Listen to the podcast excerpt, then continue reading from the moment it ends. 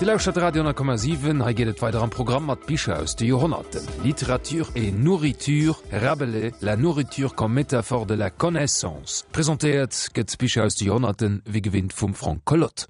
Se poser les problèmes de la place, de la représentation et du discours sur la nourriture dans le Gargantua de Rabelais met à jour des lignes de force et de rupture fondamentales, montrant, comme on en a l'intuition dès la première lecture, qu'il y a bien dans le roman plusieurs univers parallèles dont les passerelles sont pour le moins peu évidentes.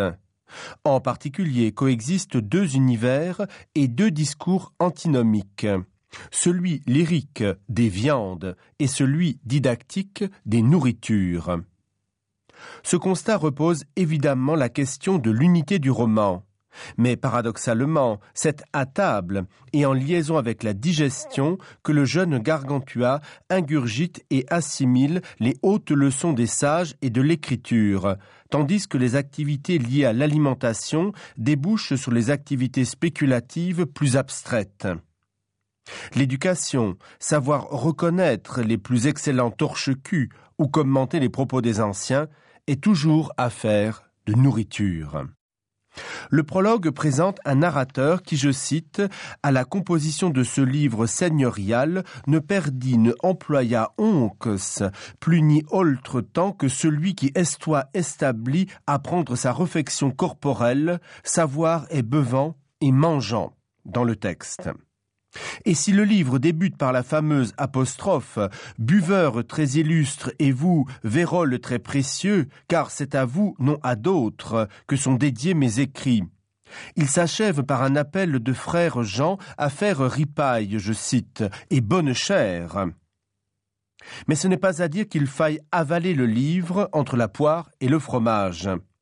Il s'agit en effet d'un beau livre de haute graisse qu'il convient, comme on sait, de fleurer, sentir et estimer avec dévotion avant de rompre l'eau et de sucer la substantifique moelle. Comme le montre ce montage de citations bien connues, le prologue représente le procès de communication réalisé par le livre au moyen de la seule métaphore alimentaire. Destinateur, destinataire, canal et message sont définis grâce à elle. Il en va de même pour le réel représenté. L'espace-temps du roman, avant les péripéties ultérieures, est celui de la bombance, sous sa double version gigantale et paysanne. Le chinonnet du roman, ce royaume d'utopie gouverné par la dynastie des géants, est en effet le paradis de l'abondance alimentaire. Nous le découvrons à travers ces deux réjouissances non liturgiques que sont l'abattage des bœufs gras, juste avant le carême, et les vendanges. Ces thèmes sont portés par la fiction gigantale elle-même. Le géant, c'est en effet le ventre fait roi, le sacre du tube digestif.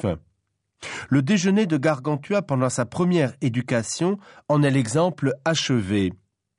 La nourriture dans ce célèbre passage n'est envisagée que du seul point de vue quantitatif. De même que l'énumération est le degré zéro affiché du style, les repas des géants sont le degré zéro de l'art culinaire. La nourriture n'a qu'une valeur alimentaire et s'empiffrer est la seule chose qui compte.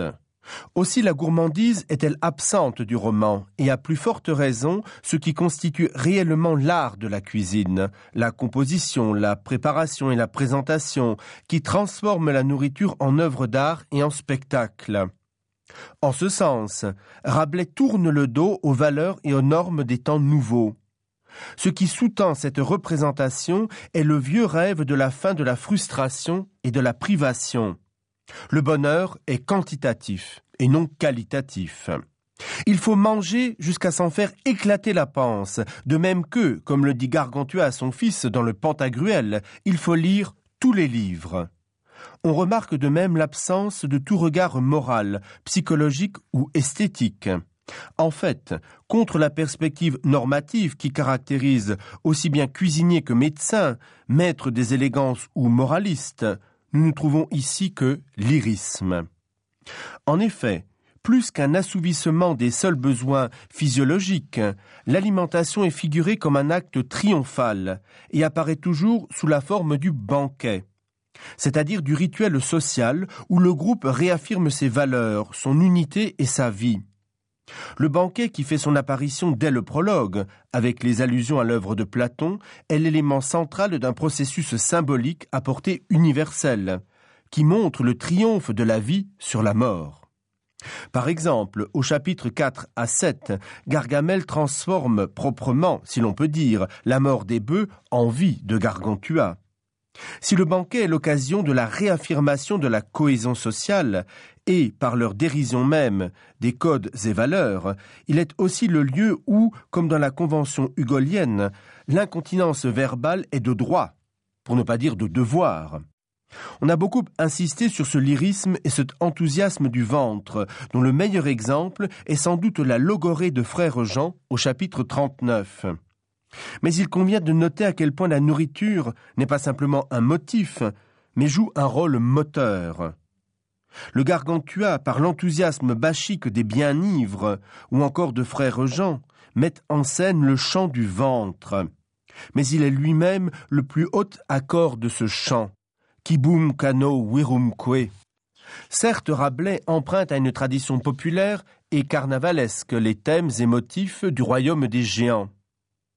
Mais ce qui, semble-t-il, le différencie tant de Lucien, des chroniques gigantales ou des avatars ultérieurs du genre tel le moyen de parvenir, expansion infinie des propos des bien-ivres, c'est que le traitement de ces motifs s'organise autour de la nourriture déballée dans le texte, comme elle l'est sur la table. En effet, et c'est là une autre spécificité de ce livre par rapport aux autres. Le Gargantua ne se contente pas de parler de nourriture, il en regorge. La première mention du royaume d'utopie par laquelle nous est présenté Grand Gousier le montre. Le récit s'ouvre bien ici sur un royaume gigantal envisagé comme l'univers de la paillardise et de la mangeaille. Et cette orchestration thématique passe par une énumération de salaisons qui envahit le texte ainsi que l'imagination du pauvre lecteur. Cette présence de la nourriture verra son apothéose dans le quart-livre, mais elle est constante dans l'univers utopico-tourangeau et atteint son paroxysme au chapitre 37, avec une liste de gibier à plumes qui anticipe déjà sur la systématisation de l'énumération et le fantastique lexicographique que le quart-livre pratiquera. La volonté de donner corps à la nourriture par la nomination est manifeste, l'énumération boursouflant le syntagme qui enfle comme le ventre de Gargamel. Thème central du comique rabelaisien par son lien avec le gigantisme, la nourriture est aussi le moteur du lyrisme. C'est pourquoi dans les passages satiriques, comme le déjeuner de Gargantua au chapitre 21, ou la harangue de Janotus de Bragmardo, le comique et le lyrisme propre du thème alimentaire excèdent la finalité critique du texte. Le thème alimentaire foisonne donc indépendamment des enjeux propres du récit et a même tendance à s'imposer à leurs dépens. Mais ce monde d'utopie, occupé à satisfaire avec dévotion les besoins naturels, n'est qu'un des mondes du Gargantua, et le chant qui célèbre non pas le service divin, mais celui du vin, n'est qu'une des voix de la polyphonie du roman. La nourriture n'est qu'une des trois muses qui soutiennent l'édifice rabelaisien. Dans l'univers humaniste, l'érudition joue exactement le même rôle que la nourriture dans le monde grotesque. Elle en est à la fois le thème essentiel et le moteur. La bibliothèque, comme nous le savons bien à la fois parce que nous l'expérimentons et parce que Borges et Eco nous l'ont dit, est tout en même temps un univers cohérent, un objet de convoitise et un imaginaire. Rabelais, un peu à la manière de Borges, auquel fait penser l'aspect ludique et provocateur de ce travail, se serait proposé de donner forme à un merveilleux érudit qui relève plus de l'imaginaire que du savoir. Il s'agit là de la mise en fiction de la soif de savoir qui caractérise les élites de l'époque, comme en témoigne la vogue des centons, recueils, encyclopédies et autres ouvrages de compilation. Il s'agit d'une littérature qui dit le savoir comme merveille, et qui, tant par sa prodigieuse richesse que par son hétérogénéité, rappelle les cabinets de curiosité de l'époque. Comme par miracle, et pour parler le langage de Rabelais, la nourriture prend donc la place des viandes. Et c'est dans le décor même du roman des viandes, à table, que s'effectue ce passage du corps à l'âme et du ventre à l'intellect. Bien plus, si le géant est un véritable tube digestif, il en est de même pour notre écolier.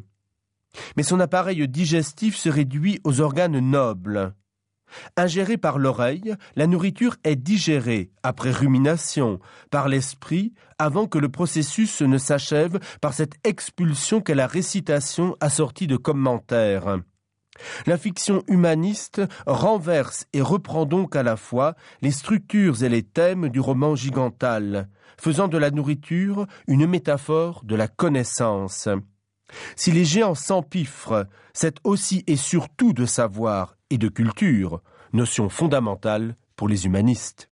An Anwert fir de Frankolot mat Literatur e Nouritur am Kader vu Bichers de Johannten fir haututen ofent.